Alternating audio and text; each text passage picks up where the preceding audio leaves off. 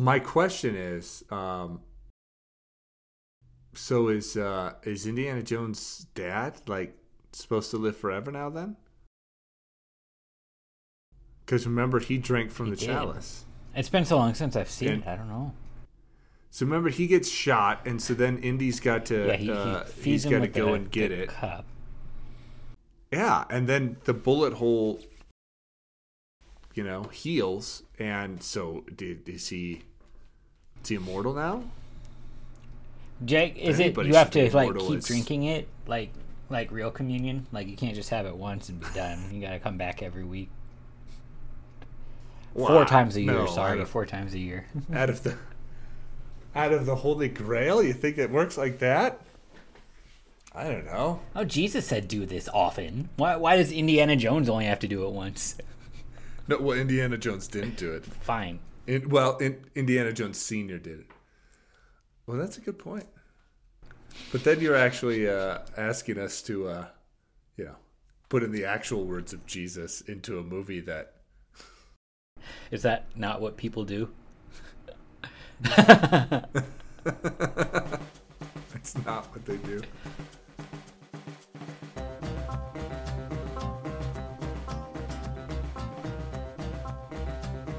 Sorry, there was a homeless guy who needed food. Dad, did you give him some food? Yes. Yeah. So uh, now I know that I am a sheep. I'm not a goat. Yes, that's that's good. Yeah, that was, yeah. that's a good job. That's what it's man. about, really. Uh, yeah, that's great. I just spent the last uh, two minutes uh, making fun of you for saying tinkle. I'm not ashamed of saying tinkle. And that uh, you should. uh, and then I made uh, I made farting noises. So yeah, I'm glad that you rose above the immaturity of the day. Uh, that's good. It's good. Hello, Internet. Pastor Pastor Goodman uses the word tinkle. Yeah. To describe uh, oh, bodily functions. It's funny. It's funny because he's a grown man. We are at the end of uh, our second season here. Uh, second and last. And last so? season. Uh, I don't know. Right? The first season was supposed to be our last season. Right. Here we still are.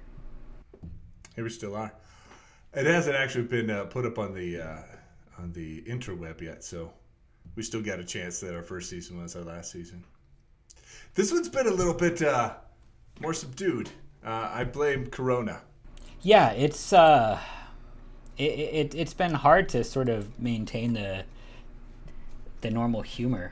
Um, When when all you can uh, all you can do is see everything falling apart around you. Yeah, yeah, it's uh, yeah, it's interesting. It's interesting, but uh, no, we made it through. Uh, I think most churches are worshiping together again. Mm-hmm. Thanks be to God, we're able to hear the word of God and receive forgiveness and absolution, and take and eat and take and drink. So the church uh, moves on as the church has done.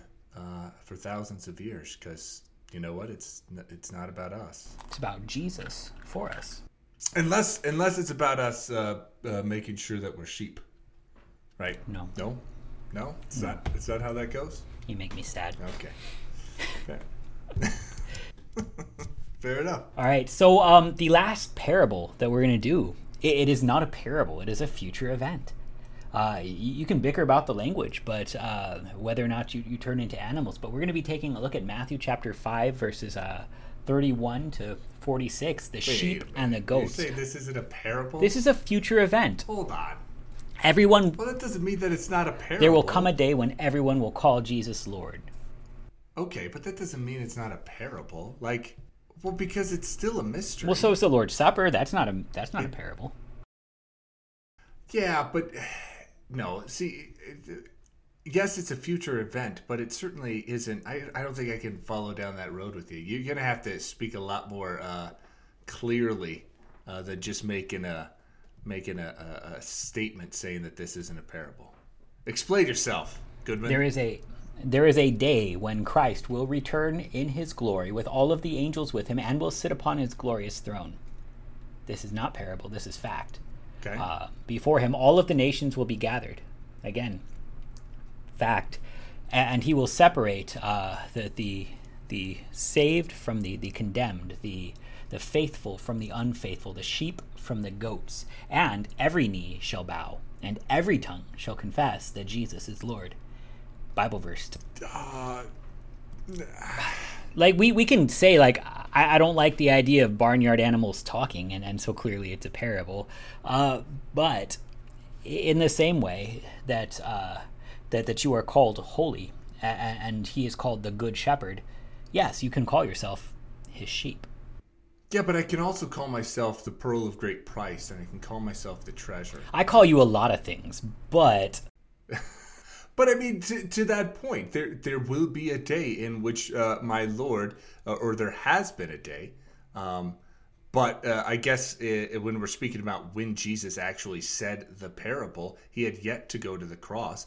There will be a day in which, uh, at that point, Jesus went to the cross and paid everything for me. And in my present tense future, there will be a day in which he comes and takes me out of the grave. So uh, couldn't we say the same thing for the parable of uh, uh, the pearl of great price and, and the treasure? You mean all of these all of these parables point to a greater reality that is actualized in Christ, who is crucified for you and raised from the dead? Listen, all I'm saying, if the, if this isn't a parable, then we can't speak about it because this is a season about parables. But I want to speak about it anyway. All right. I'm done arguing. Are you, though? Yeah, I got nothing left. It's hot. I'm at the end of the day. Well, let's let's read it then, and then we'll we'll, we'll meander on through. Okay, let me read this non-parable parable. Matthew twenty-five thirty-one. When the Son of Man comes in his glory and all the angels with him, then he will sit on his glorious throne. Before him will be gathered all the nations, and he will separate people one from another, as a shepherd separates the sheep from the goats. And he will place the sheep on his right and the goats on his left. Then the king will say to those on his right, "Come, you who are blessed by my Father, inherit the kingdom prepared for you from the foundation of the world. For I was hungry, and you gave me food. I was thirsty, and you gave me drink. I was a stranger, and you welcomed me. I was naked, and you clothed me. I was sick, and you visited me. I was in prison, and you came to me." Then the righteous will answer him, saying, "Lord, when did we see you hungry and feed you, or thirsty and give you drink? And when did we see you a stranger and welcome you, or naked and clothe you? And when did we see you sick or in prison and visit you?" And the king will answer them, "Truly I say to you, as you did it to one of the least of these my brothers, you did it to me." Then he will say to those on his left, "Depart from me, you cursed, into the eternal fire prepared for the devil and his angels. For I was hungry, and you gave me no food. I was thirsty, and you gave me no drink. I was a stranger, and you did not welcome me. Naked, and you did not clothe me. Sick and in prison, and you did not visit me." Then they will answer, saying, "Lord, when did we see you hungry or thirsty or a stranger or naked or sick or in prison, and did not minister to you?" Then he will answer them, saying, "Truly I say to you, as you did not do it to the to one of the least of these, you did not do it to me." And these will go away into eternal punishment, but the righteous into eternal life. This is the gospel of the Lord. Praise to you, O Christ. That's a good Jesus bobblehead I see right there. That's awesome. He's got a soul patch and everything. He's man. He's doing it. That yeah. is sweet. He's got a long neck like a giraffe, though. Yeah, yeah. Also, he's white, but uh, that's nah, that's neither here nor there. But Jesus is white, right? I mean, every single picture that I've seen, he's white. no, no, so, no. Born of a, a a woman from the Middle East. Wow, that changes everything. Does it? It shouldn't. All right. So, um, this parable is so uncomfortable that the second we look at it, we start looking for loopholes, right? I think so. Like, the, the second that we hear this, we're like, all right, so this is clearly condemning other people and not me, because all of the times that I definitely didn't take care of those around me, I had, I had a good excuse, right? Oh, well, hold on, hold on. Before we even get there, and I know that you're going to drive this ship uh, today, probably right into an iceberg, but that's You're okay. kind. Um, let let me uh, let me ask a question, because as as uh, as good Lutherans, uh, we we have a tendency to hear this um, and, and kind of shudder a little bit, because it sounds a lot like works righteousness. Yeah, it does. It sounds a lot like that. Kind of like uh, every uh, Pentecost, no, sorry, every Trinity Sunday when we get to say the Athanasian Creed, and we're loving it, right? Because it's explaining the Trinity, very good, at uh, three persons, one God, blah, blah, blah. And then at the end, it's got that. That was an accurate recitation. It was pretty close, right? Almost verbatim.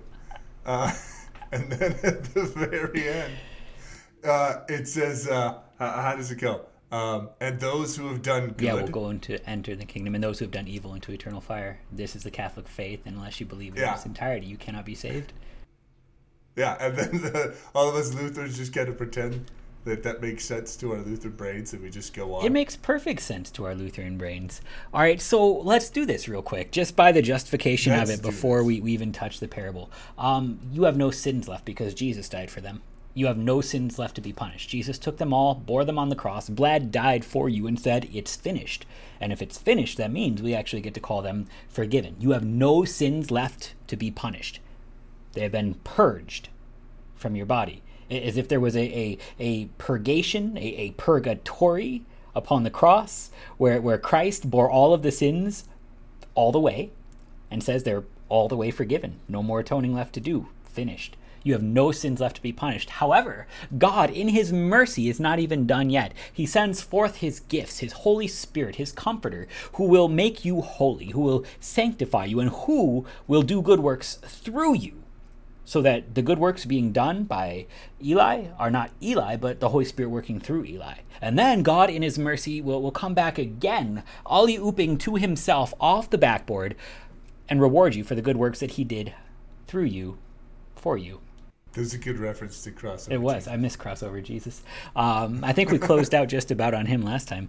Uh, yeah. Yeah. No, that was good. Uh, okay. Uh, so so how uh, how then, and I know we talked about this last season, but but just a, a, a quick wrap up then. Um, how do I speak differently about uh, me giving uh, somebody a sandwich and uh, an atheist giving somebody a sandwich? Because uh, the, the guy does get... The yeah, well, what you definitely don't start with is whether or not somebody was more or less fed by it. What what you go by it is, is a tree will be uh, known by its its fruits. Good trees produce good fruits. Bad trees produce bad fruits. If you're a good tree, good fruits will come. If you are a bad tree, bad fruits will come. Um, the, the berries on the, the bush sometimes look very bright and red and shiny, but you should not eat them no matter how much you want to. And sometimes the apples, which are good to eat, look kind of bruised up, but they're still apples. If you are holy, God will do holy things through you. What we don't want to do is say if it was kind to somebody, it was good before God, and if it was mean to somebody, it was evil before God. Because at the end of the day, atheists can be very kind, especially by worldly standards. Um, uh, before our neighbors, um, God can use our neighbor to do useful things uh, uh, uh, amongst his, his creation. But to call a work properly good is to say that it is righteous before the Father. And that only comes, not by the doing of the work, but by the faith that is given first. Yeah, it's only because it's done uh, uh, in Christ, through Christ. It's only because it's his good works. Right. But it's such an kind of a, a complex, uh, at least on the surface looking thing, that everybody gets uncomfortable with it. When we start to talk about good works, everybody gets uncomfortable, especially when there's consequence placed upon them. Uh, look to the sheep and the goats alike. Everybody is uncomfortable with what Jesus has to say about this. The sheep, who have already heard therein, don't want to be told it's these works that you're being rewarded for. They don't want anybody looking at their works. The goats, who are not in, are shocked that their works were not enough. And inside of this, there's there's something you can start to see about um, those unbelievers who did plenty uh, for feeding the homeless. It's not that they didn't feed the homeless. They fed the homeless. They just, I guess, didn't do enough. Well, okay. So, but I mean, then that's that's the issue that we we get to here, mm-hmm. right? Because we're going to have, uh, at the, the final judgment day, we're going to have, uh, I, I'm going to be sitting next to an atheist um, who's rejected Christ. Um, and from a temporal point of view, his works are going to be uh, much longer than mine. His good works are.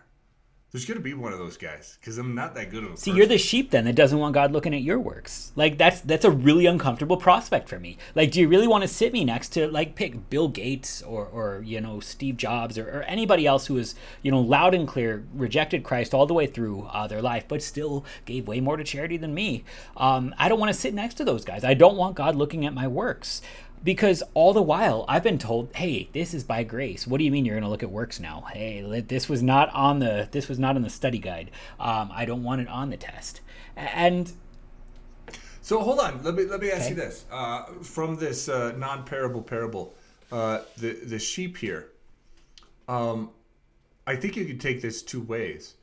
Uh, and maybe and maybe you take them both at the same time, uh, depending depending on the on the Uh, the actual work that you're talking about, because you're saying the, the sheep are uncomfortable that their good works are being looked upon. Yeah. Uh, could could one actually even say that they're they're ignorant of them at all? Like when I mean they're asking that, right? When when did we do this? Some of them. I mean, some of your good works you will be ignorant of, but others you will not be. Like, you know, you stood up on Sunday morning and you said, this is the word of the Lord. And you preached a sermon where you rightly distinguished between law and gospel. And this was a good work before the Father. You know, you did that. You know, when you took your kids camping in, in Yellowstone, when they yelled at you uh, the whole time and, and you still were a loving father, that was a good work before your Father in heaven. You know that this is true. The the thing is, though, do you really want... Except they yelled at him back. That's just it. Do you really want this to be the, the basis of your salvation? Except I yelled at them back. And see, that's the thing. We get so caught up in the list that we miss what actually matters. Before Christ ever outlines what should and should not have been done, he says what really matters. He says, first to the sheep, come you who are blessed by my Father. There's an identity in that before there's ever a description of works. Okay, uh, but what about that that uh, in verse thirty-one there? Because mm. I'm following you, but it seems as if he's got uh, a uh, because there. Uh, the E S V says for, right? So come to you all those who were uh, blessed by my Father. Uh, inherit the kingdom prepared for you from the foundation of the world. Verse thirty-one, for I was hungry. Now, how do we, what, what do we do with that? That for, is that like a, a, a causal, like you receive all of this because you've done this? Well, you will be rewarded for your good works. I mean, that's clear there, but at the same time, um, let's just sort of hold two thoughts in our head at the same time. First, Christians do good works, and that's good. And God will actually give you a reward for those good works. And that's good too. Second, your good works don't save you, because before he could even start to say the for, he already laid out how you got in. The kingdom was prepared for you from the foundation of the world. That means before God spoke and said, let there be light, he knew the last day, he knew the sheep, Eli, and he knew the, the kingdom was prepared for Eli. The, the kingdom was prepared for you before God ever said, let there be light, for you to have a chance to earn it by your works. You were already a part of it. You're already in before you ever could have worked. The bonuses just come through God doing the good works in you, through you, in the midst of this creation, for which he will reward you on the last day. It's all a gift. So, okay, so then how, how do we take that, that for uh, in the Greek uh, gar? How do we take that? I mean, we say amen. I don't understand. Because, well, because in the English, it sounds like it's based on, right? You receive this because for you've done X, Y, and Z. Yeah, what I'm saying is stop with the list. Look at the kind. Stop with the list. Look at where you already are before God ever starts to lay out the list. Because you're right. As a Christian, I have done good works. Also, as a Christian, I have sinned plenty, but where are my sins? They're on Christ. And as an unbeliever, it's not that they didn't feed the hungry. It's not that they didn't visit the prisoners. They did. It's just that they didn't do enough. And if all you want to do is by works, well, their sins, they don't want it on Christ. Their sins, are not on the cross. Their sins are not yet atoned for. Yeah. No, you're right. I mean, we're going to get there. And so, um, of course, everybody everybody fed the hungry. Nobody's questioning that. The question is, do you want to be judged based on the fact that you fed the hungry? Because Christians and unbelievers alike both do these things. The, the only question is, is your salvation dependent upon it? But before God ever gets a chance to even start to lay out that the hungry should be fed, and they should be, he's already identifying sheep and goats. And so if he's already identifying it, it's got to be from something different. Okay. The difference between heaven and hell isn't measured in us. It's measured in God. The kingdom was prepared for the sheep long before they did the works. He says, inherit the kingdom prepared for you from the foundation of the world. That means it's not something that's earned. It is a gift. It is made just for them before they ever had a chance to try and earn it. Because, well, God loves sinners so much that he would make those his sheep, invite those into his kingdom. So, okay, so I, I'm just going to keep pushing on you. Good. Because um, it's fun. And let's look at it from the other end, because that might help. Well, hold on, hold okay. on. No, hold on. No, no, no. Because, uh, because this is one of those uh, parables that you you can take a number of ways that are incorrect. I mean, you can hear this parable and you can see, you can believe that Jesus is his very last parable. I know you don't say his parable. His very last parable. Uh, Jesus is touting works righteousness, and and that's what we spent the last fifteen minutes about. And I, I think you've done a, a, a good and proper job, kind of speaking uh, against that. Another uh, thing that, or problem that we can have in hearing this parable, uh, is like you just said, you've gotten us to the point of saying, stop looking at the works and start looking at the the being or the individual. Or how did you say that? Start start looking at the the kind, the kind. Okay, this can can this then not, if we're not careful, get us dangerously close to uh, double predestination? No, because if you look at it at the other end, it actually says the opposite of double predestination. And double predestination, again, being God sort of prepared before the foundation of the world, both those who were saved, which we believe, but also those who were damned. In other words, God said, you, you, you, and you, you're going to hell no matter what. You can never fix it. You can never change it. You're just going to hell. Uh, maybe as an example of what not to do, except you're doing nice things, so don't look too hard at that. Or or maybe just because I'm not as loving as I say I am, but I died on the cross, but so maybe I didn't die. It's confusing if you really want to hold a double predestination. I don't recommend you do it because it's awful. Um, however, however, no, follow it. But, so... But, um, That, so uh, to the sheep, our, our Father who art in heaven says, come you who are blessed by my Father, inherit the kingdom prepared for you from the foundation of the world. But to the goats, he says, depart from you, you cursed, into the eternal fire prepared for the devil and his angels. In other words, hell was not prepared for people. It was prepared for the devil and his angels. God wills that no one should perish, but that they would turn from their way and live. He does not desire the death even of the wicked. O Jerusalem, Jerusalem, would that I could gather you in as a hen gathers her brood, but you would not. God does not want hell for anybody. Hell was not made for people. It was made for the devil and the fallen angels. That any human being is there is a travesty, according to even God himself. You are not where you belong if you are in hell. That's awful. You're allowed to say that. And yet there will be those who are in it. Right. But that's only because they would not be sheep. Okay, so now, okay, so that's, we're not talking about the I'm works, still talking, talking about, about the kind. The kind. Okay, so what makes somebody a sheep? Well, they have to be made white, washed in the blood of the Lamb. The, the, the sheep are the faithful, the sheep are the baptized. The sheep are, are those who are saved by grace through faith and not by works. Because the, the whether it be parable or not, it shouldn't contradict the clear word of God, like Ephesians two eight, which says, you are saved by grace through faith and not by works, lest any should boast. And if I can boast that I just fed the homeless guy and so clearly I'm a sheep, that ain't that.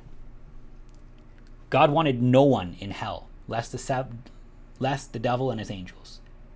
The only reason there's anybody there is because the God who paid the price to take away all of the sins of the world, all of the times that all of us, sheep and goats alike, did not feed the hungry, did not clothe the naked, did not visit the prisoners, did not take care of the least of these. And all of us have those. Well, when Christ bore it on the cross, the goat said we would not be those sheep. We would carry that ourselves. we would have nothing to do with you, no matter where it leads. The only way to get into hell is completely apart from the Christ who's literally taking your sins from you and dying from them. The only way into hell is literally over the dead body of Jesus, to lock yourself in there. You have to crawl clear over the dead body of Christ to get your way in there. Because salvation is not something earned. It's it's a free gift. It's according to kind. And this this uh, this this separation between sheep and goat is not arbitrary. It's given in, in concrete means. It's given in baptism. It's given in, in the hearing of his word, where, where faith comes by hearing and hearing by the word of Christ. And God has actually established churches all over the world so that we would hear these words and receive these gifts. He is um over, he, he is twice made it so that every living, breathing human being on earth was a faithful, believing Christian, even before Christ was incarnate. And yes, it's a travesty that that people would not teach this gift to their children. It's a travesty that that uh, churches would be empty. But it is not the will of God. Over and over again, it, it is not the will of God. Hell was not made for people. So what makes what makes one a goat then? I'm looking at kind. What makes one a goat? One, it makes you a goat if your religion is never bigger than yourself. If you're a sheep, your religion is okay. Bigger than you. Your religion is Christ and him crucified. If you're a goat, your religion is just your works. Is your religion bigger than yourself? Bigger than what you can accomplish? Bigger than what you can earn and buy? Because if it's not, well, you're stuck with all your same problems that you had before, um, but also the condemnation that comes with them. If your religion is bigger than yourself, you have a God who loves you even in the face of you not fulfilling the law. You have a God who saves you from the condemnation that comes from you not fulfilling the law. When we talk about what you have earned, you, you put yourself in a really sticky situation. And I think we talked about this with um, the, the parable of the, the Good Samaritan. Uh, the Jesus who seems so intent on the least of these being cared for, if you want to do this only by works, leaves you in a really uncomfortable spot, because the Jesus who wants the least of these cared for seems to set up a, a system in which the least of these cannot be saved. All right, so what do you mean by that? I mean, uh, we talked a little bit before uh, we started mm-hmm. recording, uh, but but what do you mean? So are, are you ref- are you referring to the hungry and the thirsty and the... Yes. If Jesus actually wants the hungry fed, but you're hungry, how are you going to feed the hungry if you don't have any food? If Jesus actually wants the strangers visited, but you're in prison, how are you going to do that? If this is based on your works and you happen to actually be one of the least of these, at best you're what, like an object lesson for why some people go to hell? When Jesus the whole while through says, I actually want these taken care of. He actually wants so much the least of these cared for that he bleeds and dies for the least of these, even me, even you. So salvation would not be dependent on your privilege uh, of having enough food to share, uh, your privilege of having the freedom to go and visit strangers. Uh, right now, uh, I'm in Texas on, on lockdown, and I can't visit anywhere.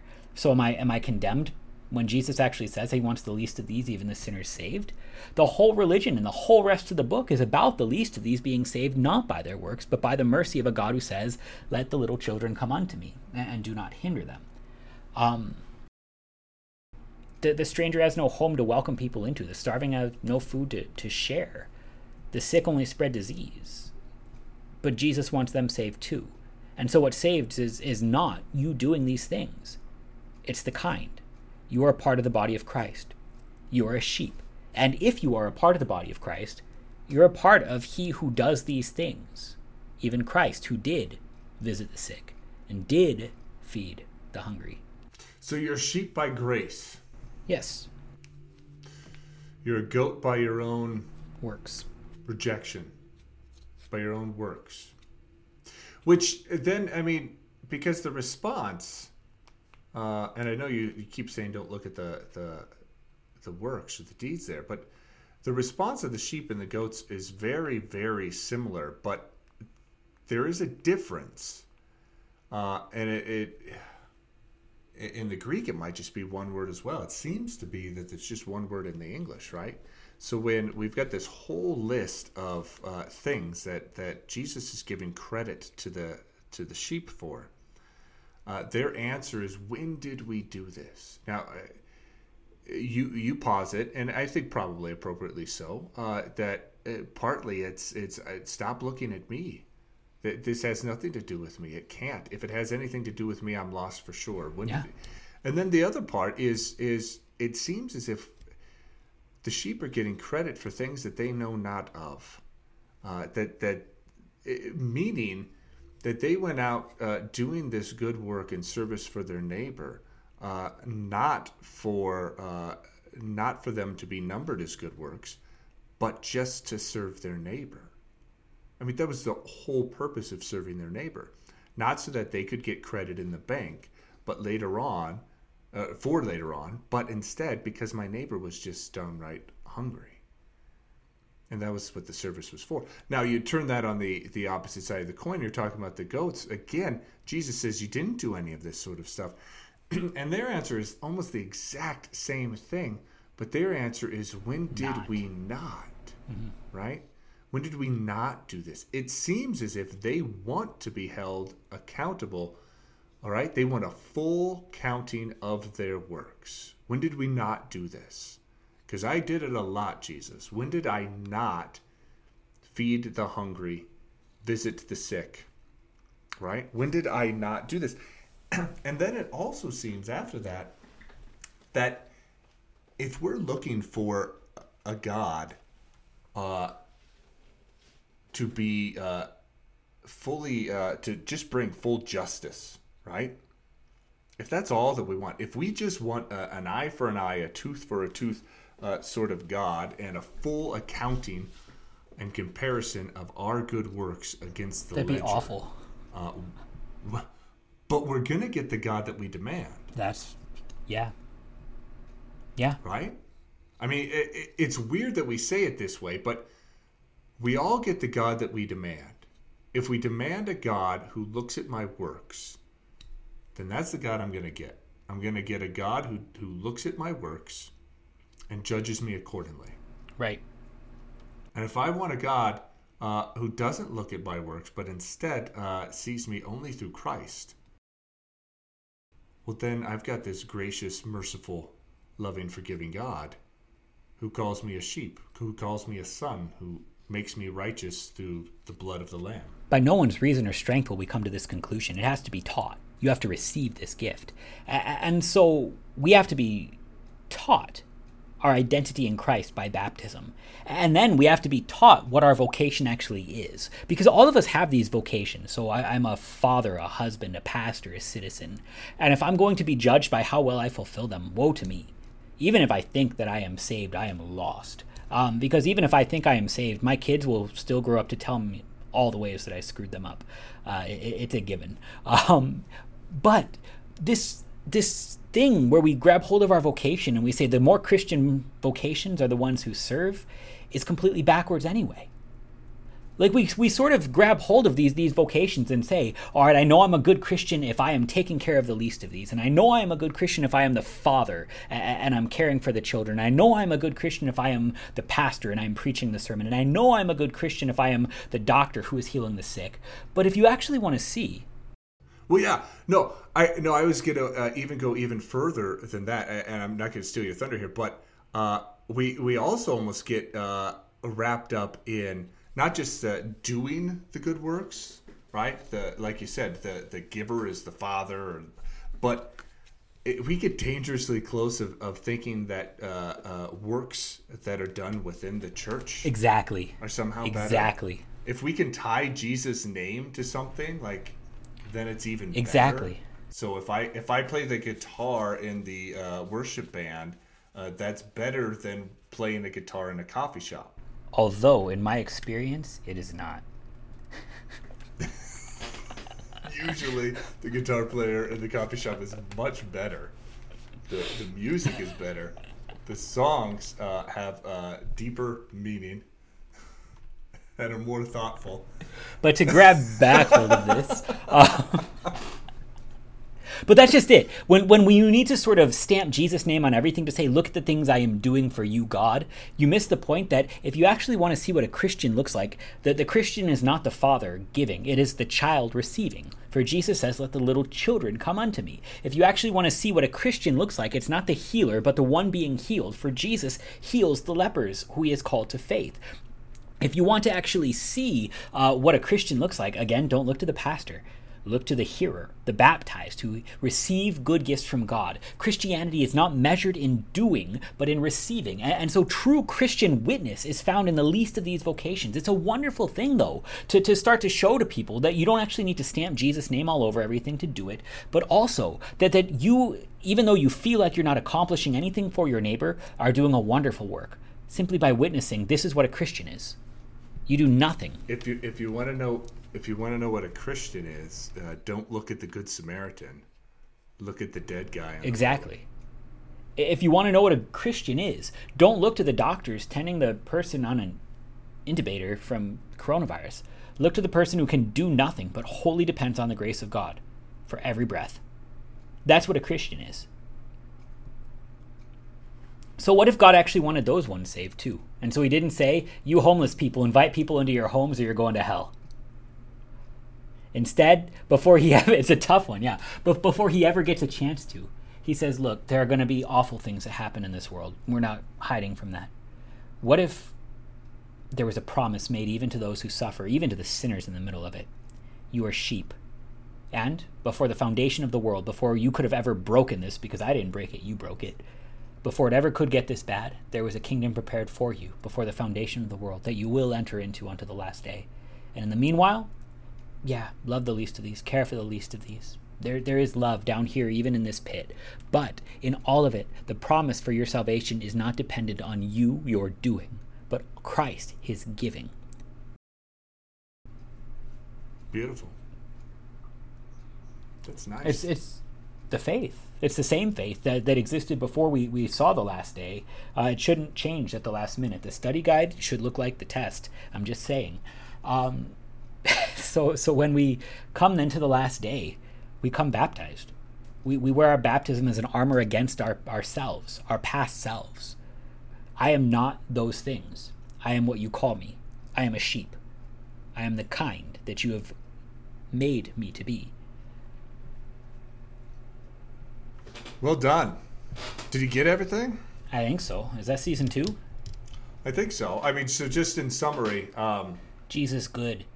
And the more good works I do, the more assured I am of salvation. This is why there won't be a season three.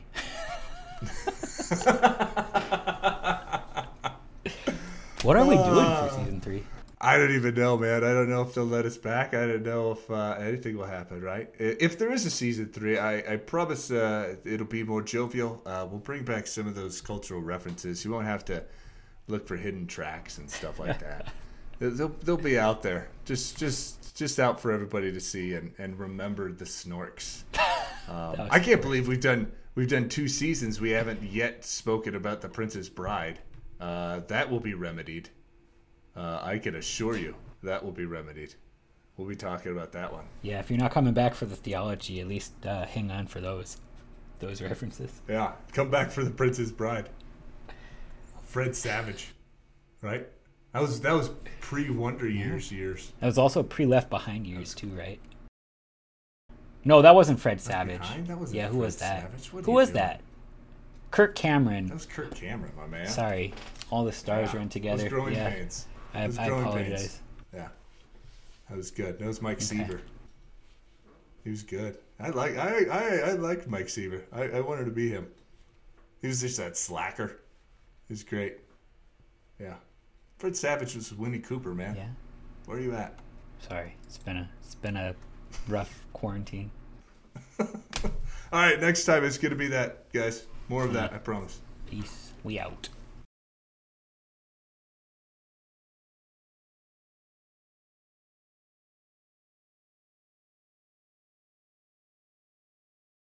Friends and fans of the Uncultured Saints, this is uh, Pastor Eli Leitzow here at the uh, end of season two. It's uh, I just wanted to take the time to thank you personally for you're listening, supporting us. Um, you know, it's tough. What we do is tough. Not the podcast stuff. Not talking about uh, theology. And by uh, when I say uh, the what we do is tough, that's that's probably a lie. Um, what I do is tough. Um, man, you just got no idea how difficult it is to work with uh, that uh, Pastor Goodman guy. Um, you know, I gotta work myself up uh, every single every single day uh, to do it. Um, and I was thinking, is there a song that uh, just kind of describes this? Because it, it used to. used to seem like it was fun. It was good, and that, that we got together, uh, and, and uh, we were we were the uncultured saints, just inseparable. And I was wondering if there was, um, and then it came to me. Uh, Neil Diamond, Barbra Streisand. I believe the year was uh, nineteen seventy-eight, and uh, it's off the album "You Don't Bring Me Flowers." It's the song "You Don't Bring Me Flowers." Uh, Yeah, it's it's exactly how I exactly how I feel.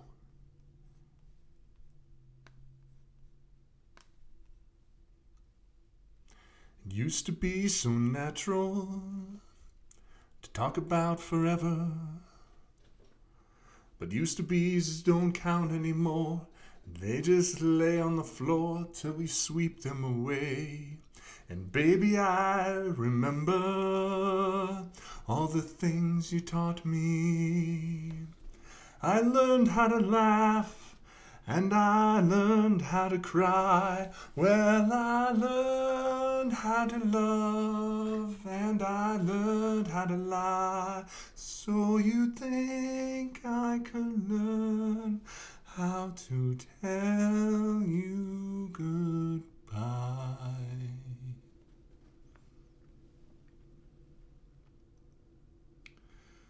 Cause you don't bring me flowers anymore.